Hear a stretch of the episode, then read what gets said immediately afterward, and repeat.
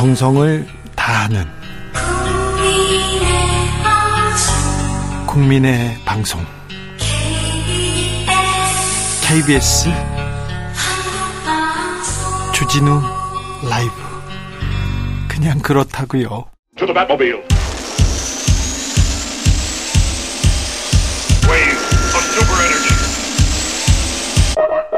주 기자의 1분 5.18 민주화 운동을 북한군 소행이라고 떠드는 보수 농객 지만원 씨가 있습니다. 근거는 없습니다. 그런데 10년 넘게 이 주장을 줄곧 하고 있습니다. 이 주장으로 돈도 많이 벌었어요. 보수의 대부로 추앙받기도 했습니다. 국회의원들도 그의 영향력에 고개를 조아렸습니다. 국민의힘 전신 자유한국당 의원 김진태, 이종명, 김순례 의원 등은 지만원 씨를 국회로 불러서 공청회를 열었죠. 5.18 어, 진상규명하겠다고요. 공청회에서 5.18 아, 민주화 운동에 참여한 시민들 광주에서 활동한 북한 특수군이다 이렇게 광수라고 이렇게 비하했습니다. 이 내용을 보수 성향의 종편에서 대서특필했습니다. 5.18 당시 시민군 이렇게 사진을 동그라미 치고는요 북한 특수군 누구다 실명해서 지목했습니다. 그는 평범한 광주 시민이었습니다. 언론에서 그게 거짓인지 몰랐을까요? 몰랐다면 바보게요. 검증도 안 했을까요? 했겠죠. 알았을 겁니다. 분명. 저는 그렇게 생각합니다. 알고도 그렇게 보도했을 겁니다. 오늘 대법원에서 지만원 씨에게 징역 2년 선고한 원심 확정했습니다. 지 씨는 이제 곧 교도소에 수감됩니다. 하지만 거짓에 대한 사과나 반성은 없습니다. 지 씨의 거짓말을 이용했던 김진태 강원도지사, 이종명, 김순례 전 의원 면책특권 뒤에 숨었고 지금껏 사과 한 번 없었습니다. 괴담으로 장사를 했던 종편, 특히 채널A, TV조선 사과 한마디 없습니다. 오늘 판결을 계기로 악의적으로 5.18 민주화 운동을 왜곡하고 폄하했던 세력들 사라지는 계기가 됐으면 합니다. 지금까지 주기자의 1분이었습니다.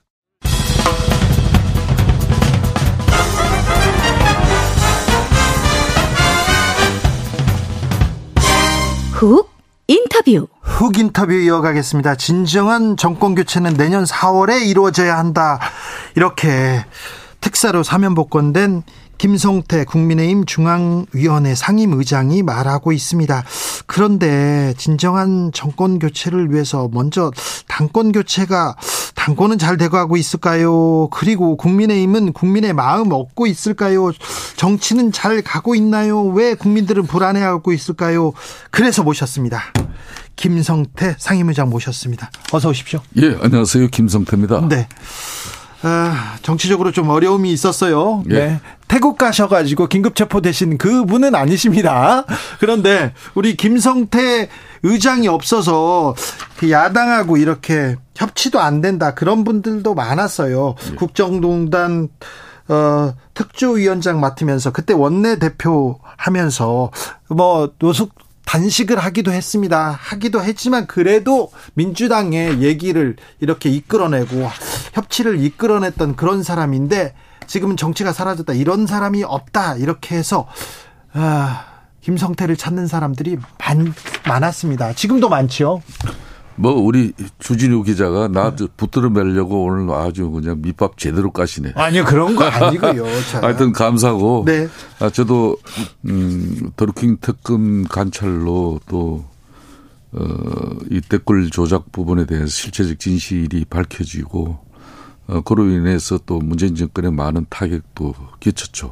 한편으로는 저 자신도 또 어, 많은 어려운 시간도 가졌고요. 예. 어, 지난 연말 이제 사면 복권을 통해서 어, 다시 한번 국민들에게 올바른 정치가 될 수 있는 그런 자양분을 조금 어, 그 기간의 성찰과 어, 또 자성을 통해서 또 많은 고민을 해봤습니다. 네.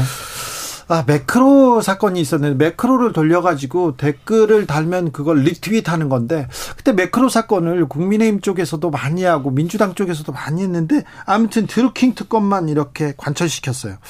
아, 네. 김성태 의장이 네, 민주당에 큰 타격을 줬는데 이 얘기는 나중에 하겠습니다. 네. 근데 온통 관심이 나경원, 나경원에 가 있습니다. 네. 나경원 어 나경원 전 의원이 사표 사표를 던졌습니다. 사표를 던졌어요. 어디에만 던졌냐 저출산위원회 부위원장님의 이 직에 사표를 던졌는데 이 자리 그리고 기후 대사까지 해임했습니다. 중징계했습니다. 예. 왜 그렇죠? 오늘 윤석열 대통령이 출국하기 전에 네. 정말 뭐 여러 가지 국정에 중대한 결심을 내릴 부분이 많죠. 늘 뭐 시시각각 판단을 해야 되지만은 네. 어, 상당히 이 부분은 어, 정무적이고 정치적인 판단을 해야 되는 부분이기 때문에 쉽지 않았을 건데 어, 전격적인 판단을 했어요. 예. 그러니까 처음부터 이제 저는 나경원 전 원내대표, 나경원 원내대표가 좀 예통소에 걸렸어요. 외통소요? 예. 정치는 이 예통소에 걸리면 위험해지거든요. 그래요? 올로 나싱이 되기 때문에. 네. 그러니까 본인이 처음부터 네. 작년 10월 달에 네. 윤석열 대통령께서 윤석열 정부에서 네. 저출산 그 장관급 뭐 그런 자리 네. 뭐 이런 게 제안이 오면은 이미 그때는 정진석 비대위가 떴었기 때문에 네. 정신 정진석 비대위의 이제 활동 기간은 내년 3월까지예요. 예. 그렇기 때문에 3월 되면 늦어도 3월 달 이내에는 전당대회가 열린다는 거 뻔히 알고 네. 어, 본인이 전당대회의 주자로서 당권의 의지가 있었다면은 네. 그때 나 사실은 대통령님 나 항우 앞으로 짧게는 4, 5개월 길게는 6개월 이후면은 전당대회 열리는데 네. 제가 실질적으로 한 3, 4개월밖에 일을 못 하게 될 것 같습니다. 네. 그럼에도 저를 임명하시겠습니까? 그렇게 얘기해야 됩니까? 이렇게 정확하게 이야기를 해야죠. 그래요? 어? 그럼요. 그렇게 해서 어 아마 오늘 윤석열 대통령이 사실상 저 해임 결정은 네. 원래 정치인들 이렇게 어 정부에 이렇게 임명하고 해임 절차는 거의 흔치 않습니다. 그렇죠. 대단히 흔치 않습니다. 네, 지금 장관직 날린 거예요. 뭐한 정권에서 한 번 두번 번 나오지도 네. 않는 게 바로 이 해임이에요. 네. 해임 절차는 상당히 이 상황을 심각하게 본다는 게 대통령의 뜻이죠. 근데 네. 그 기후 대사직 그다음에 저출산의 부위원장직을 줄때 네. 대통령실이나 대통령실에서는 그러면 당권 뭐 나오지 마라 이렇게 이 얘기였나요? 그런 메시지를 누가 주면서 예. 그럼 매간 매직이 되는 거죠. 아 그럼요. 그런 그, 그런 거는 거래가 되기 때문에 그런 말이 안 되는 거고. 네. 대통령께서 본인도 윤석열 정부가 이렇게 출발하고 난 이후에 어떤 행토로든지 국정에 참여하고 싶어 했어요. 나경원 전 의원이 참여하고 싶어 했죠? 어, 대단히 많이 참여하고 싶어 했죠. 그렇죠. 자리. 그래서 제가 알기로도 네. 흔히 말하는 윤석열 대통령 측근 인사들 사무실이라든지 네. 심지어 개인 집까지 찾아가서도 뭐 본인이 역할을 하고 싶어 한 그런 간절함이 있었던 분이에요. 그때 외교부 장관 얘기 있었어요. 뭐 외교뿐만 아니라 뭐 보건복지 뭐 여러 자리가 이야기가 있었지 않습니까? 예, 예. 나경원 전 네. 그래서 실질적으로 뭐 구체적인 진행 절차도 좀 있었던 걸로 알고 있었고요. 진행 절차가 있었는데 왜 그때 장관 자리를 안 줬을까요? 그건 본인이 제일 잘 알겠죠. 본인이요? 예. 본인이 근데 어, 윤석열 정부에서도 윤석열 대통령도 그러면 그때 나경원 의원한테 아, 그러니까, 장관 자리 주려고 했어요? 어, 아니 했으니까 그런 절차가 있었겠죠. 아 그래요? 어, 그렇다면은 그거는 용산과 본인만 알릴 일이에요. 자 그런 이후에 본인의 집요한 어떤 이 윤석열 정부 참여 의지 때문에 네. 그러면은 저출산 고령화 위원회 이 부위원장 대통령 직속 기관으로서 부위원장 장관급 이렇게 제안을 하면은 네. 아까 말씀드린 대로 나는 정부 일에 자기가 그걸 동의를 했을 때는 정부 일에 그만큼 성실하게 충실하겠다는 그런 의지로 대통령께서는 받아들였을 거예요. 그래요? 예. 네. 근데 거기다가 윤석열 정부 입장에서는 원 플러스 원이잖아요. 예, 두 개나 줬어요. 기후환경 대사까지도 거기다 또 붙여준 거란 말이에요. 예. 이거 원래 특사인데 특사 자리도 아니고 대사 자리로 해서 예. 대사 자리는 그러면은 벌써 인천공항 나갈 때부터가 네. 의전이 다르죠. 네. 또 어떤 나가는 국가에서도 벌써 대사관 의전을 받으면서 네. 달라요. 그게 이번에도 그러면은 당권의 의지가 있다 그러면은 정확하게 예. 어, 저출산 부위원장뿐만 아니라 기후대사 자리도 같이 사태를 던져야 되는데 그렇죠. 오늘 어쩌다가 저렇게 되려 대통령으로부터 그 두 가지 다 해임 조치당하는 저는 볼상사나운 모습까지 갔는지 저는 이해가 안 돼요. 둘 중에 하나만 던지다가 지금 볼상사나운 장면이 연출됐다. 그렇죠. 네. 알겠습니다. 아, 7939님 사실상 와 사실상 오랜만에 오셨네요. 지금 정치에 지금 맛을 보고 있습니다. 내공이 지금 계속 느껴집니다. 김수현님, 아, 김성태 전 의원님, 잘 오셨습니다. 혈색 좋아지셨어요. 얘기합니다. 자, 김성태 의원님. 예. 그런데 아까 말했지 않습니까? 나경원 전 의원께서 어, 윤석열 내각에 이렇게 참여하려고 노력했다. 집까지 찾아간 적도 있다. 그래서 어떤 자리를 가지고 인사 검증도 이루어졌는데 중간에 이렇게 멈췄다는 얘기인가요? 뭐 그런 그 내용은 본인과 네. 용산이 너무나 잘 알고 있는 내용이죠. 하하 인사 검증까지 갔다. 그런데 중간까지 중간에 그러니까 윤석열 정부 윤석열 대통령에서는 어, 나경원 전 의원을 첫 내각에 기용할 생각도 있고 인사 검증까지 갔는데 가다가 멈췄다. 자 그게 이제 이제 이게 장관 자리는 국회에서 청문 동의가 이루어져야 되잖아요. 네, 그 전에 인사청 저 어, 대통령실에서 그러니까 이제 검증하죠. 지금 저출산 부위원장 같은 경우는 국회 청문 절차가 없이도 없어요. 임명이 가능한 자리예요. 아, 네. 그거는 이제 유추해서 판단해 보세요. 네. 무슨 뜻인지. 제가 알아서 기사 쓰면은 어떻게 기사 쓸 거냐면요. 네. 어, 인사 검증에서 걸려서 청문회 없는 자리로 보내줬다.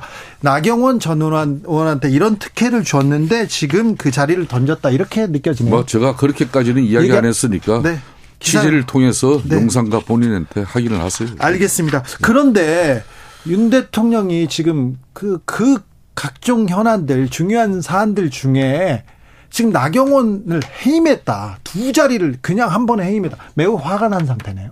그러니까 제가 아까 이야기를 했지만 대한민국 헌정사에서 특히 이 제왕적 대통령 체제하에서 네.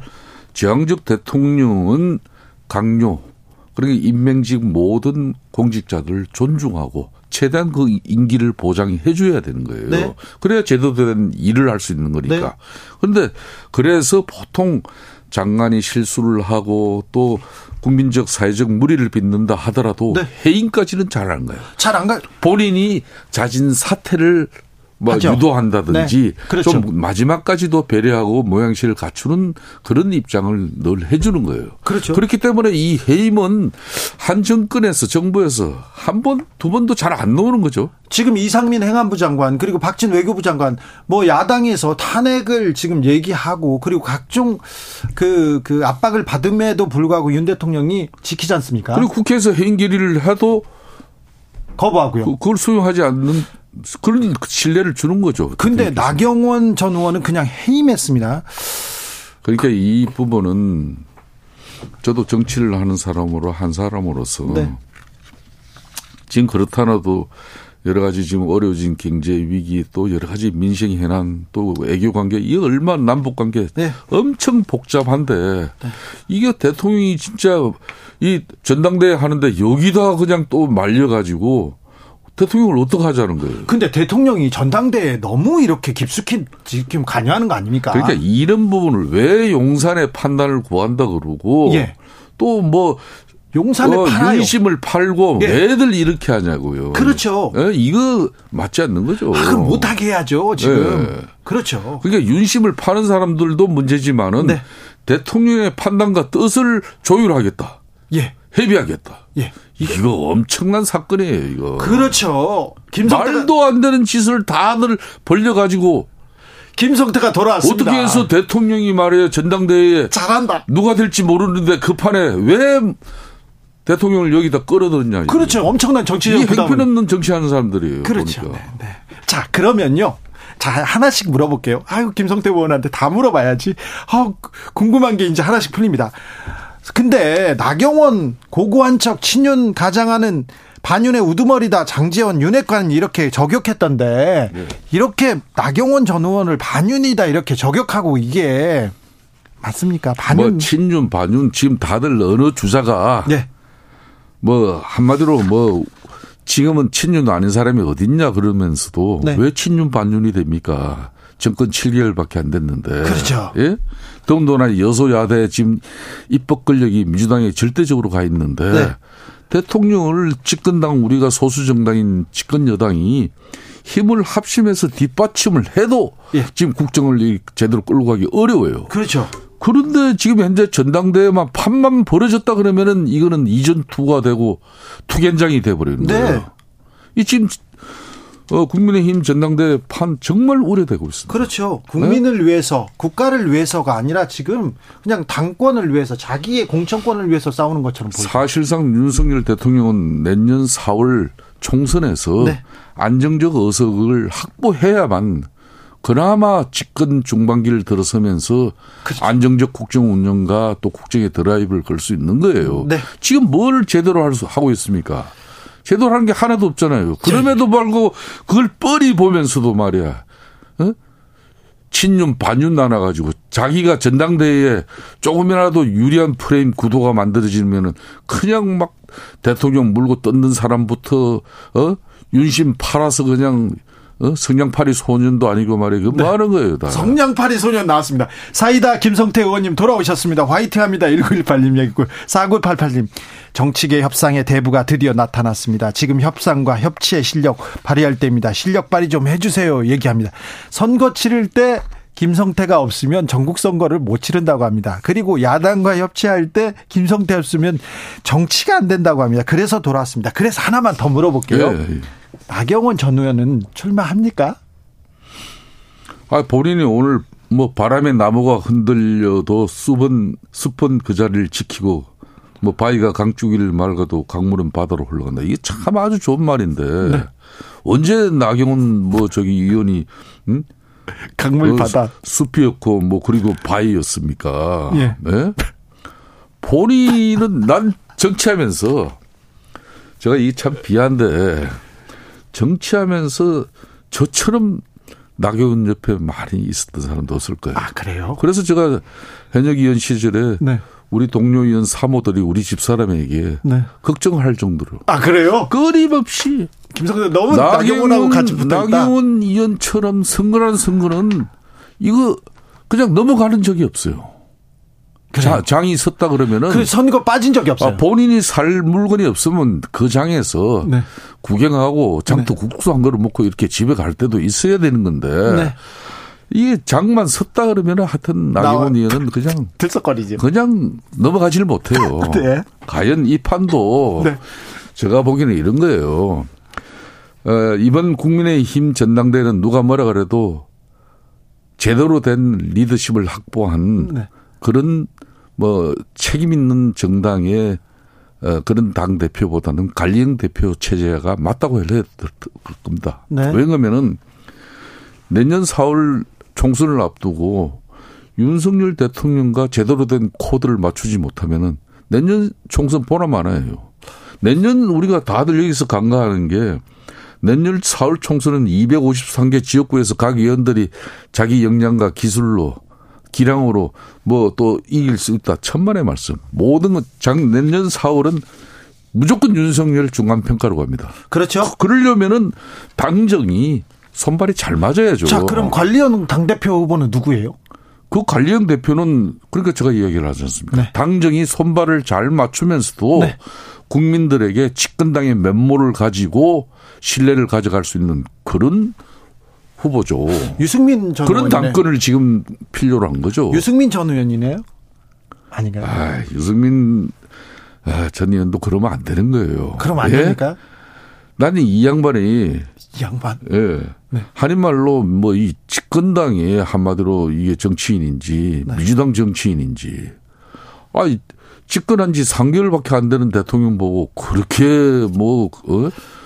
비판적이고 공격적이고 할 것 같으면은 자 그러면 유승 민주당이 그 역할은 충실하게 해주고 있는데 알겠습니다. 유승민 전 의원도 아니고 나경원 전 의원도 아니고 그러면 윤심업은 김기현이다 이렇게 저는 보시면. 뭐 특정인을 절대 알겠습니다.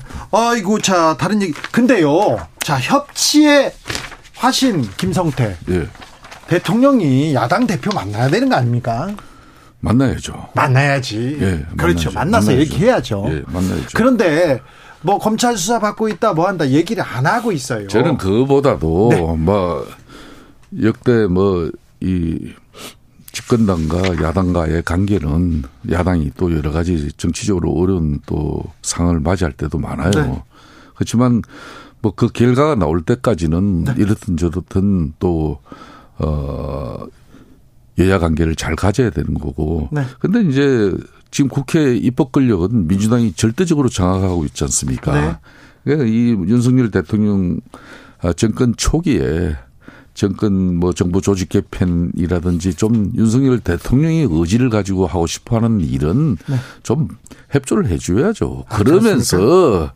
좀 이제 영수회담 하자 해가지고 또 뭐 좀 풀 거 있으면 풀어나가고 네.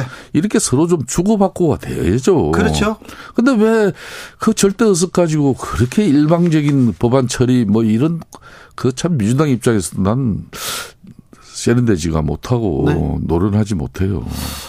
경제 위기라고 합니다. 저 금융 위기도 온다고 하고요. 소상공인 네. 사업인들 참 힘들어하는데 지금 국민의힘에서 그리고 정부 여당이 잘 챙기고 있습니까? 지금 뭐 쇄도로 어, 이 금융 위기 속에서 지금 이제 은행 금리 때문에 지금 밤잠을 이루지 못하는 많은 연끌 쪽이라든지 예. 그리고 어, 물가 인상에 따른 또 이 소득 수준은 뭐 저하돼 있고 뭐 그렇기 때문에 얼마나 가정 경제가 어렵습니까? 네. 그래서 이제 민생을 챙겨 나가는데 가장 우선을 두려고 하고 있지만은 네. 이게 지금 여야 간에도 이게 좀 대화가 되지 않고 또 우리 당도 제대로 그런 아, 민생을 위한 협치를 이끌어내지 못하는 그런 정치의 한계를 가져가고 있어요. 그렇죠. 이런 게 아, 답답하죠. 이재명 민주당 대표가 꺼낸 개헌 카드는 어떻게 생각하십니까? 개헌은 말이에요. 항상 정치인들이 어려운 상황이 되면은 그걸 전국 돌파형으로 개헌 들고 나오는데 박근혜 전 대통령이죠. 어, 뭐 저도 한때 뭐 원내대표 시절에 개헌 부분을 얘기한 적도 아, 있습니다. 어려울 때 그랬구나. 네, 그런데 지금 이재명 대표께서는 지금 개헌 이야기할 때는 아니죠. 네. 좀더 어, 이 어려운 경제 민생을 좀 서로 협치하고 난 이후에 네. 뭐 이런 선거구제 개편이라든지 뭐 이 대통령 임기 이런 걸 논의하는 게 또 맞죠. 네. 네. 이재명 대표의 현재 상황은 어떻게 보고 계세요? 이재명 대표의 현주소는 상당히 어렵죠. 네. 아, 뭐 정치인이라는 거는 이런 조그마한 선거법 하나 위반돼서 뭐, 이, 뭐 고리가 걸려 있어도 참 어려운데 저는 여러 가지 사건에 지금 본인이 연루되고 있고 또 저와 같은 또 김성태가 들어오면은 얼마나 힘들겠습니까? 아, 네. 김성태가 오면 힘들어요. 아, 김성태 네. 힘들어요. 네. 김성태 들어오면 민주당이 힘듭니까? 힘든다. 그러니까 본인이 참 저 제1야당 민주당이 그래도 역사와 전통을 가진 정당인데 네. 본인의 이재명 방탄을 위한 그런 정당의 이미지는 안, 안 갖게끔 좀 뭐 슬기롭고 지혜롭게 좀 현상을 잘 극복했으면 좋겠어요. 자, 관리형 당대표가 국민의힘 당대표가 될 것이다. 윤석열 대통령실과 코드를 맞추는 그런, 그런 그 정치인이 될 수밖에 없다. 이렇게 보면요. 자, 윤심을 얻고 있는 김기현 의원이 당대표가 되면요. 국민의힘은 4월 총선 유리할까요? 잘 치를 수 있을까요? 뭐 이렇게 보시면 돼요. 지금 현재 특정인을 이미 뭐 윤심이 반영된 가운데 이미 결과가 나오는 것처럼 보이지만은 네. 아직까지 전당대회는 두 달 가까이 남았어요. 네. 그러니까 상황은 여러 가지 변수가 나옵니다. 그렇기 때문에 누가 될지는 모르는 거고요. 다만 내년 4월 총선 이런 뭐 쉽게 말하면 윤심을 얻어 가지고 당선되는 당 대표가 총선 치를 수 있냐 이런 지금 말씀을 하시는 건데 어, 지금 코드를 맞추다 보면은 리더십에 조금, 아, 국민적 그, 큰 선거를 끌고 갈 수 있는 그런 리더십에 조금 모자라지 않냐. 좀 대중적인 인지도가 떨어지지 않냐. 이미지가 떨어지지 않냐. 그런 상황이 되면은 뭐 선대위, 선거, 선대위 위원장을 또 다른 뭐 선거를 또 잘 치러 나갈 수 있는 부분을 보완해서 네. 뭐 할 수 있는 방법이 여러 가지 있습니다. 알겠습니다. 그게 뭐 지금만 아, 보면 안 되죠. 알겠습니다. 묻고 싶은 게 너무 많습니다. 네. 아, 대표적인 노동 운동가로서 지금 국민의힘에 계십니다. 노동개 윤석열표 노동 개혁에 대해서 묻고 싶은데 네. 이건 좀 이거 전문 분야니까 좀 시간을 갖고 하고요. 네. 국민의힘 특별히 윤석열 대통령이 핵 보유 발언 핵에 대해서 지금 국민의힘이 아주 많은 발언들을 쏟아내고 있는데 이 부분은 어떻게 보세요? 아, 이 부분은 전인 문재인 정권과 분명히 남북 관계 특히 김정은 위원장을 대하는 자세와 태도는 이제 180도 다른 것이죠. 뭐 각자 판단이 있겠습니다만은 분명한 것은 김정은 위원장이 핵 가지고 애들 장난하지 말라는 메시지를 명확하게 하는 겁니다. 그냥 그 메시지 상이다. 그렇죠. 그거 가지고 네. 어, 한반도 실질적으로. 안보 평화를 위협하면서 네. 그렇게 해서 북한이 득될 거 없다. 실질적으로 핵을 지금 어? 그 그거 가지고 공간을 협박한다고 네. 대한민국 국민과 대한민국 안보가 그렇게 당신네들 비유 맞추는데 여기에만 어, 집중하면서 어, 우리 국방 안보 소홀 하지 않을 것이다. 이런 메시지 분명하게 하는 거예요. 핵 개발하고 핵 배치하고 실질적으로 그걸 하려고 그러니까 그런 건 아니죠. 전략행위나 우리가 자체적으로 핵 개발을 구체적인 로드맵이라 프로그램 가지고 이야기한 건 아니지 않습니까? 네. 예. 이렇게 좀 들어야 이게 정치가 이게 네. 아 이해가 된다 이런 분들이 많습니다. 지금 네. 청취자들이 김성태 나왔다고 지금 만세 부르고 있습니다. 네. 유념하시고요. 네. 어, 윤석열 표 노동개혁에 대해서는 제가 따질 게 좀 있어가지고 곧 불러야 되겠습니다. 그렇게 하시죠. 네, 곧 모시겠습니다. 예. 여기까지 듣겠습니다. 자, 국민의힘의 마청입니다. 국민의힘 중앙위원회 상임 상임 의장 김성태 의장님과 말씀 나눴습니다. 감사합니다. 예, 감사합니다.